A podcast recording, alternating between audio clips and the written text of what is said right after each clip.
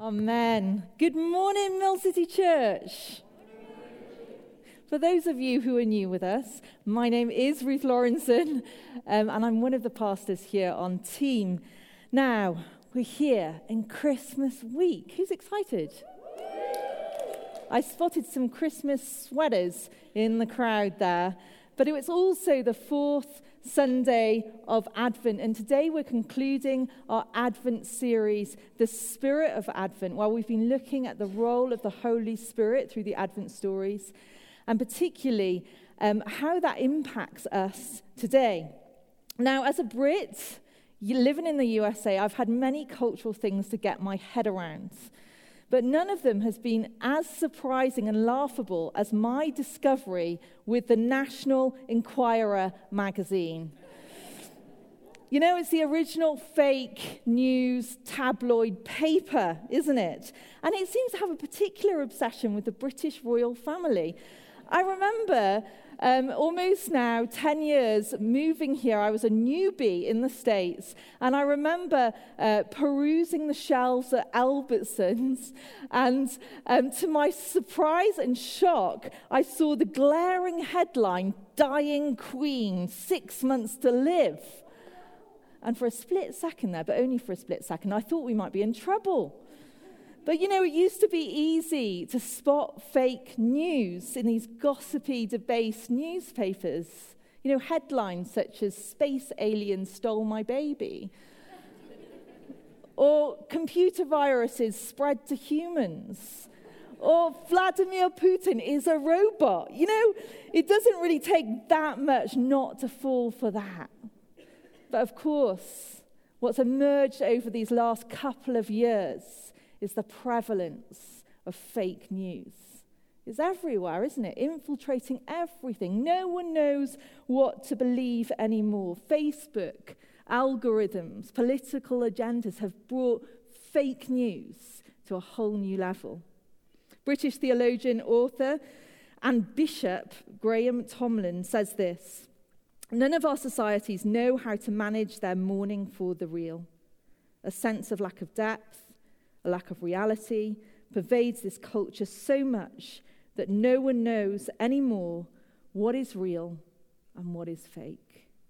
And here's the thing fake news and the disorientation it brings to society is not just a problem for the news industry, it's a challenge for the church today. Why?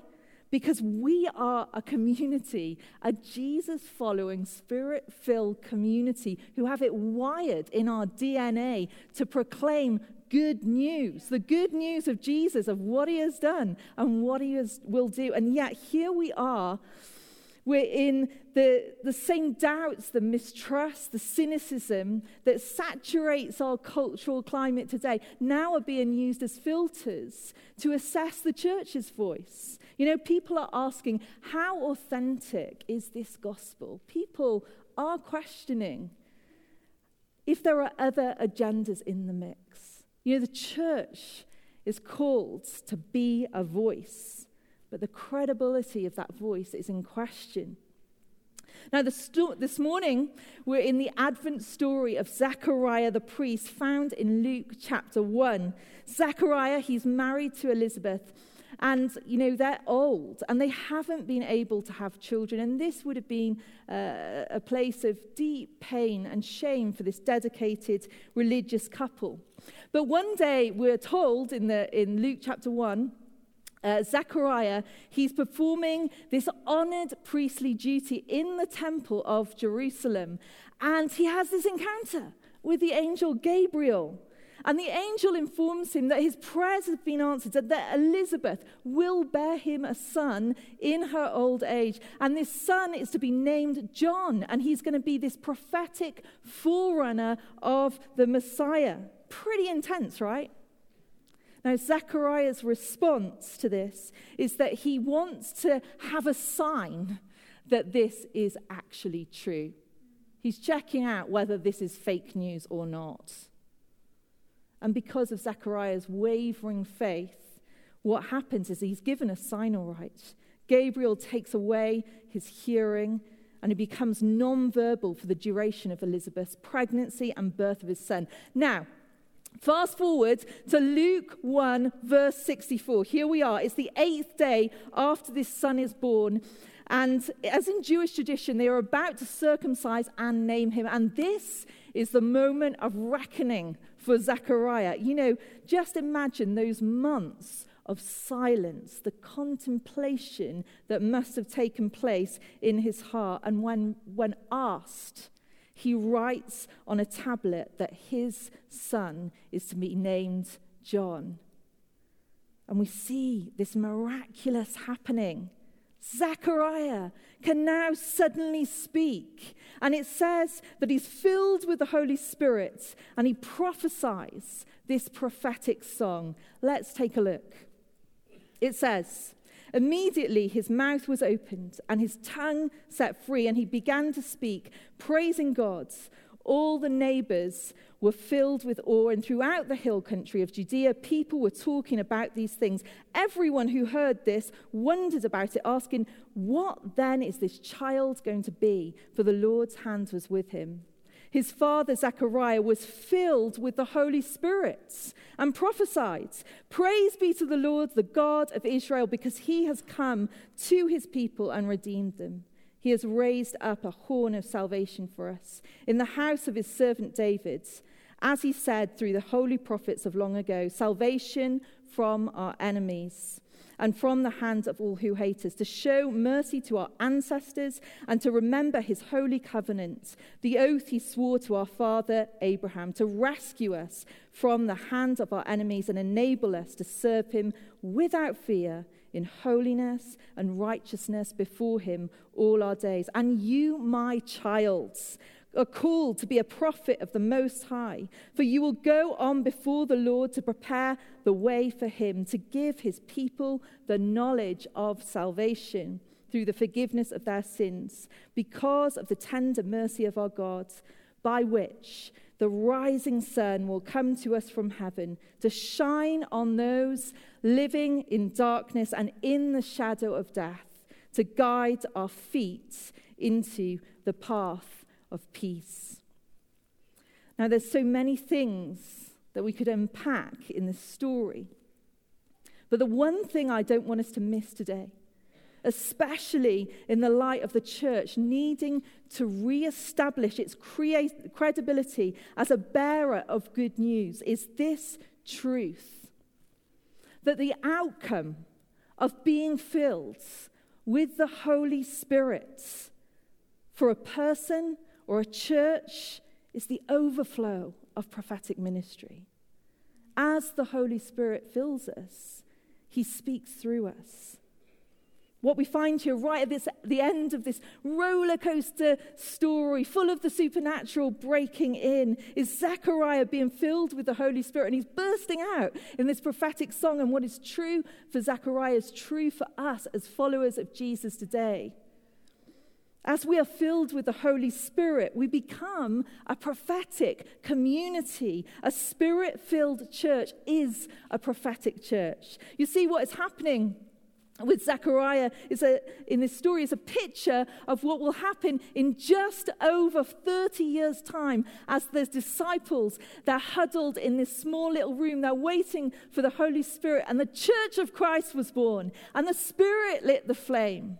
And now every person believing in Jesus gets filled with the Holy Spirit. And because of that, now the church doesn't just have a few people with a prophetic gift, it becomes itself a prophetic people. This spirit filled community um, because it's called to be a voice in a dry and weary land. This Jesus following people group, it becomes a sign of a different kingdom with a different king, this motley crew of fishermen or tax collectors and sinners, college students, business leaders, worn out mums, you know, who've died to themselves and be born again by the Spirit into the family of God. They embody a hope so piercing that it can break heavy chains and pierce the immanent frame of the secular age that we find ourselves in. Guys, this is the spirit filled prophetic church, and it's part of who we are and part of how we're meant to live. Now, I imagine in this room, whether you are a follower of Jesus here this morning or not, that there will be differing thoughts, feelings, and questions that arise on this topic of prophetic ministry. For some of you, you might have witnessed um, or experienced prophetic ministry and it's not been helpful. You know, it might have brought more confusion or more questions, and it's led to a suspicion of it. For some of us here, we might have experienced it in such a way where it's been life giving. And then there's others of us in this room that have had little or no experience of the prophetic ministry at all. I don't know where you find yourselves this morning. But I believe there's a lot of confusion in the church today of what it looks like for us to be a prophetic ministry, to be a prophetic community. You know, there have been examples that are not authentic. There have been expressions that have veered off track. And yet, in a secular culture that's become worn down and cynical, that is mourning for the real, I believe it's imperative for us, the church, to fight for what it looks like to be a true prophetic community in this hour. Why? Because a genuine prophetic, a genuine prophetic ministry does two things that are vital, two things that we cannot afford to let go of. Firstly, it's a voice that has spiritual power you know, the prophetic community of faith is not meant to be a community of religious commentators critiquing the world through its religious lens. You don't need the Spirit's power for that. In its genuine form, in its spirit filled form, the prophetic voice of the church carries with it spiritual power, Holy Spirit power to unlock things that are locked, to bring healing when all hope is lost, to speak resurrection life in places of death, to shatter spiritual darkness, to penetrate the hardest hearts with a message of hope. It's not what we deem powerful in human standards, but it's the spirit filled power of God's voice at work. And secondly, why the genuine prophetic ministry is vital and something we need to fight for is because it's a sign that makes the gospel believable. You know, we're now in this new pluralistic society where we have a pick and mix truth culture. We talked about it just now mistrust. No one knows what to believe anymore. And here's the thing when the true prophetic ministry is at work, the gospel becomes undeniable. What we find here in this Advent story of Zechariah as he prophesies this song on the midnight hour of this intertestamental period are truths of what the prophetic ministry of the church should look like and what it shouldn't look like. Now, what's interesting in this story is the state of Zachariah's heart um, right at the beginning. If we roll back to the initial encounter he has with Gabriel, we're given clues to what is really going on in Zachariah's heart. You know, his faith is unable to accept this promise of a child without a sign. And Gabriel, what happens is he takes away his speech. And you know, I, I think it's all too easy to give Zechariah a hard time for this. You know, it's like, come on, Zechariah, there's an angel standing in front of you. Why can't you believe? But you know, if we just ponder for just a moment and empathize with where Zechariah was, you know, his hope of becoming a father had been left a long time ago. And here he, here he is, he's a priest in the temple of God in Jerusalem. And his hope for a Messiah to come is like a smoldering wick. It says in Scripture that it was 400 years of God's silence. He's performing his priestly duties. He continues on with religion, but what he really needs is renewal. There's a verse in the book of Proverbs that says, Hope deferred makes the heart sick, but a longing fulfilled is a tree of life. You know, I think this is where, this is the place where Zechariah was, a place of hope deferred. And, you know, I'd like to suggest, contrary to popular uh, opinion, that this, that God taking away his hearing and his speech, was more of God's kindness to him than rebuke. Here he is, you know, he's in a place of hope deferred.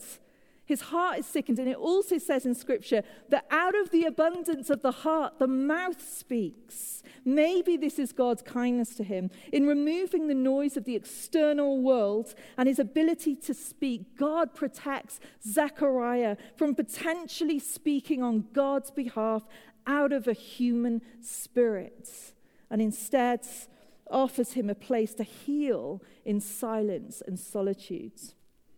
There's a painting by artist Alexander Ivanov in 1824. We'll bring it up on the screen right here.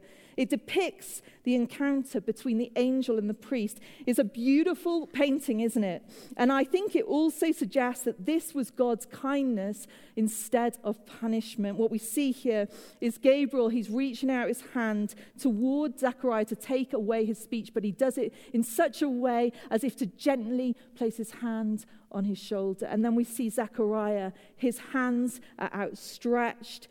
Um, they almost signal his receptivity to Gabriel as if to humbly acknowledge his need for eternal transformation and healing. The reason why I think it's important for us to see the juxtaposition of Zechariah before and after the filling of the Holy Spirit is because we get a glimpse of what the prophetic ministry of the church shouldn't sound like and what it should sound like. One God silences, and the other becomes a song. You see, it's possible for the church, for Christians, just like Zechariah, if in that barren place of hope deferred, of hope misplaced, to speak out of a human spirit and point people to human versions of hope. You know, hope in politics, hope in church, hope in finances, hope in uh, relationships or kids or career. And while these hopes, they can be good in of themselves, they aren't the everlasting, death defeating hope of Jesus. And we become a sound in society that we're not meant to be. You know, this August, our family, while on vacation in California, went to Legoland. Anyone been to Legoland? We planned and promised our kids to go in March 2020. Great planning, right? So here we are. We're uh, over, over a year later, after many tears and lots of emotional manipulation from the Lawrenson kids. And we drive up and we park and we get to the security gates, and you know, everything is awesome. That's why I'm not on the worship team. Um, and we drive up and it's so awesome. There's Lego everywhere, and there's like the, the staff, they've got these like little self-made Lego badges that are super cute, and, and there's like, they're wearing bright colors. But in the middle of this, Standing out like a sore thumb is the security team on the gates. I mean, they look like a teenage SWAT team. They're all in black, you know, and they have these megaphones in their hands, okay? And they are not there to have fun. They're not part of the act, I can tell. You know, they are serious, really shouty, serious. And there's one of them whose job it is to tell everyone what to do. And she's there and she's shouting through this megaphone. And even when, like, really, you shouldn't shout through a megaphone because it's a megaphone, right? But she's shouting through this megaphone. And, um, and even though we're just like a couple of feet away, and she's like, everyone, make sure you put your phones in the basket before you go through the security gate. It's like killing the vibe, you know?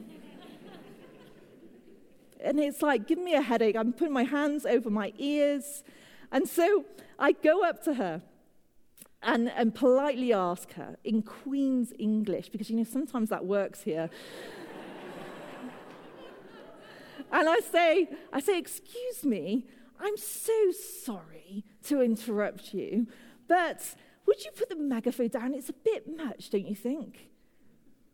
And she stands there for a minute, looks at me strangely. I think it throws her for a second, but then she's back at it. When the church operates out of a barren place, when we forget our spiritual power that comes from the Holy Spirit and try and speak on behalf of God from a place of half faith and human hopes, there's a propensity in us to exert human effort, and it becomes about who can speak the loudest, who has the most influence, who has the most power. And guys, we become like a megaphone. You know the problem with megaphones?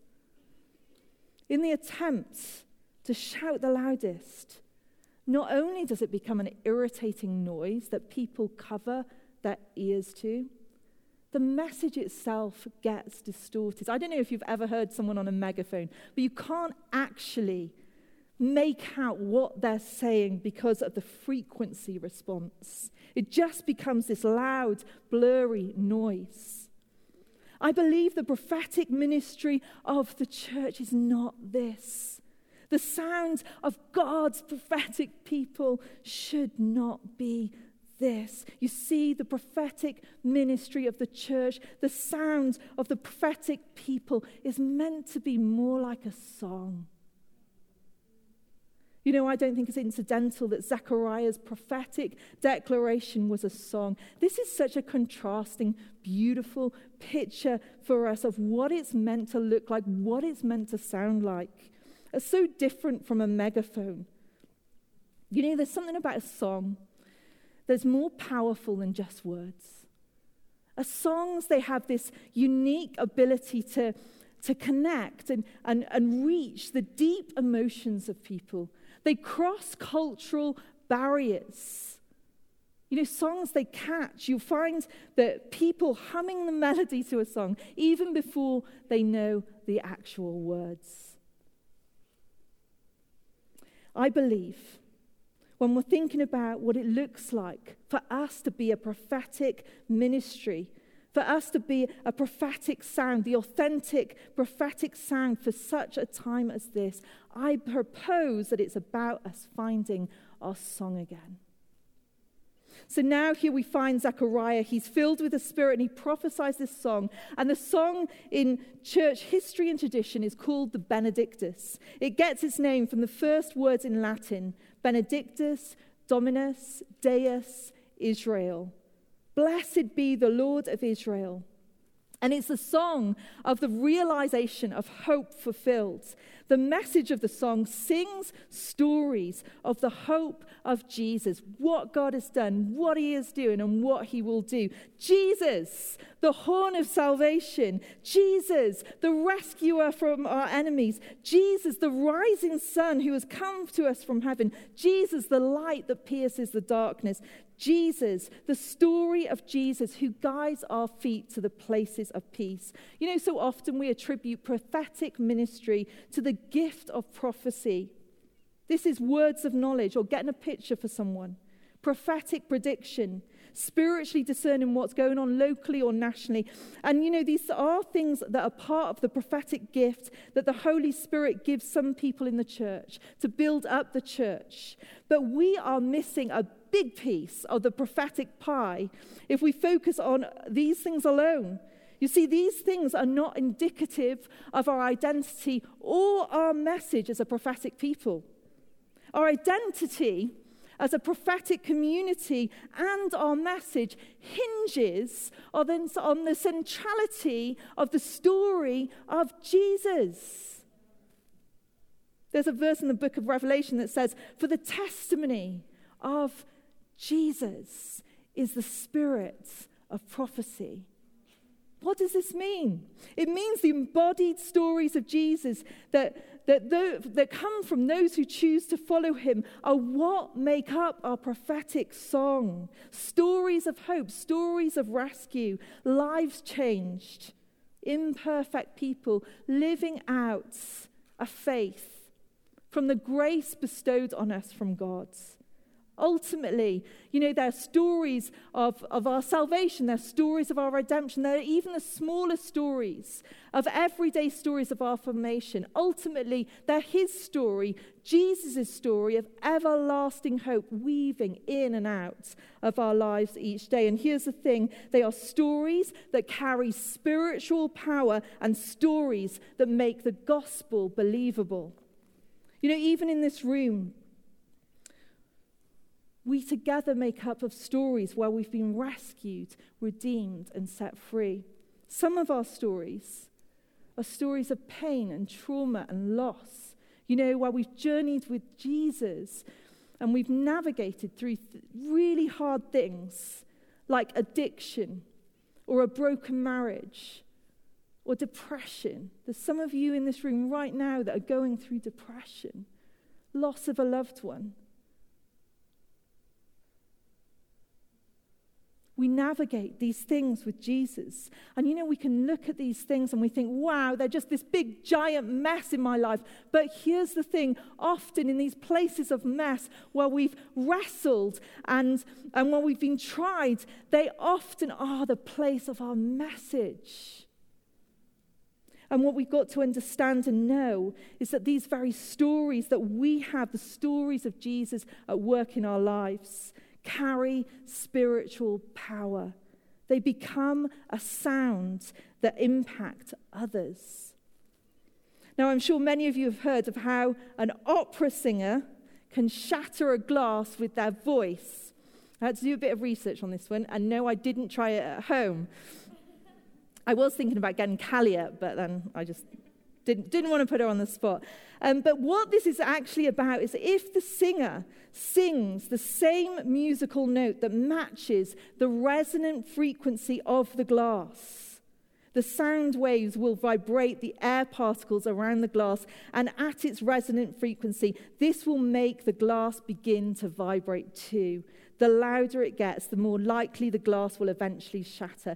When we have a story, all stories of Jesus healing us, or rescuing us, or redeeming us, and we let that story out like a song, it goes out in the airways, in the spiritual airways, and it seeks out and finds uh, spiritual frequency, spiritual resonance with other people with the same stories. And what happens is that our breakthrough now can be some, become someone else's breakthrough. Our healing can now sh- bring someone else into a healing. Our hope can now bring someone else into a hope. This is the power at work, the Holy Spirit power at work through our stories. You know, I think we've been inclined to believe that prophetic ministry is about this one or two super spiritual mystic people who seem to have um, some privileged information about God. But I contest that. And I believe that the prophetic ministry of the church is all about all of us who courageously learn how our rescuing stories of Jesus have power to bring people rescue to others. You mustn't count yourself out of this prophetic community because if you know Jesus, you have a story and you are part of this prophetic song. And you know, it's not just stories of what Jesus has redeemed in our past, but it's also the unfolding stories of what he is doing now through the ongoing work of the Holy Spirit in our lives. How he is transforming us and renewing us, forming us to be more like him. How he takes us, this group of Jesus following people. You know, we breathe the same cultural air as everyone else of self centeredness and individualism and greeds. And yet, he brings counter formation. And he teaches us to love each other regardless of differences. He teaches us to lay our lives down for a friend, to think more highly of others than ourselves, to lose our very lives in order to find them. Brennan Manning, author, says this The greatest single cause of atheism in the world today is Christians who acknowledge Jesus with their lips, walk out the door, and deny him by their lifestyle. That is what an unbelieving world simply finds unbelievable. It's a provoking quote, isn't it?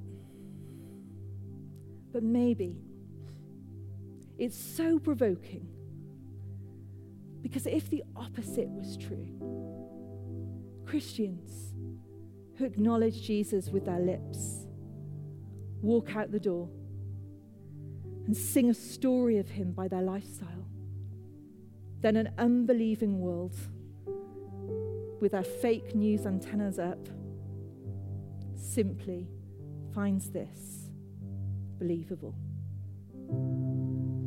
If we grasp that we are storytellers of Jesus, whose stories carry spiritual power and bring believability, and we allow the stories of our lives to sing out like a prophetic song that's been sung through the ages, then I believe that we become the real deal, true, authentic, prophetic community of faith.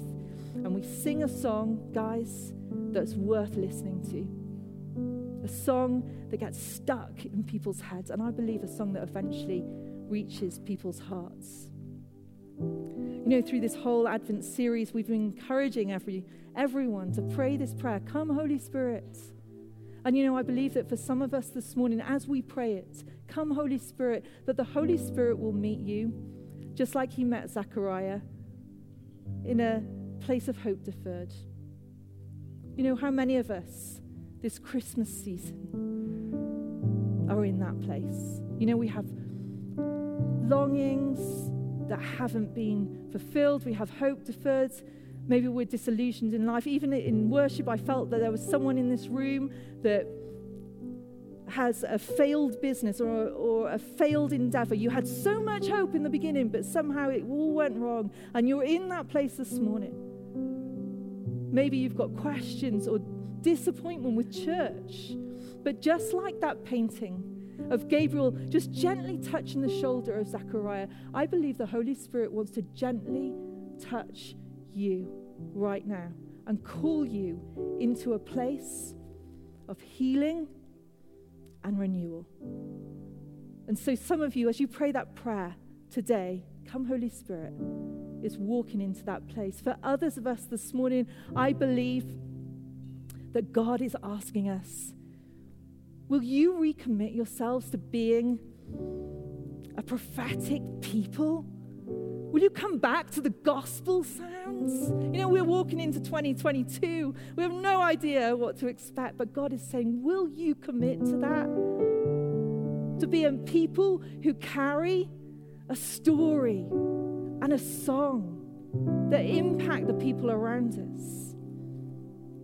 And you know, there are some people here this morning, I believe, that have never prayed the prayer, Come, Holy Spirit, or maybe not for a long time because you haven't yet put your faith in Jesus. But there's an invitation right now to cross that line of faith. You know, you get to have your own story and your own song. And I believe that you need to know this morning that God is not shouting at you, but instead, He's singing a song. He's been singing a song over you for many years, a song of hope, calling you back into His family. And if that's you this morning, where it starts, where it begins, it's just saying a simple prayer. It's, it's saying a simple prayer Jesus, I give you my life. You can say it right now with me under your breath. Jesus, I give you my life. As a way for us all to respond today, Callie is going to lead us in a song. It's a hymn called Blessed Assurance. It's old and I love it because it's rich with the gospel message of Jesus. And the chorus goes, This is my story. This is my song, praising my Savior all the day long. This is my story. This is my song, praising my Savior all the day long. And what's going to happen is Callie's going to sing it over us the first time because I think it's important for us to listen to the words. When I listen to a song, I put my hand on my heart because I want it to like penetrate into the deepest place of my inner being. And then we're going to sing it together. And I want you guys to take this as an opportunity to come and meet with Jesus, to come and be uh, blessed by the Holy Spirit this morning. And we're going to sing this together. So, will you stand with me and let me just pray for us as we respond?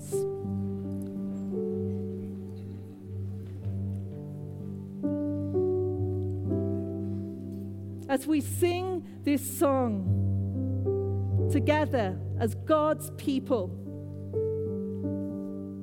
we pray Come, Holy Spirit. Come, Holy Spirit, have your way.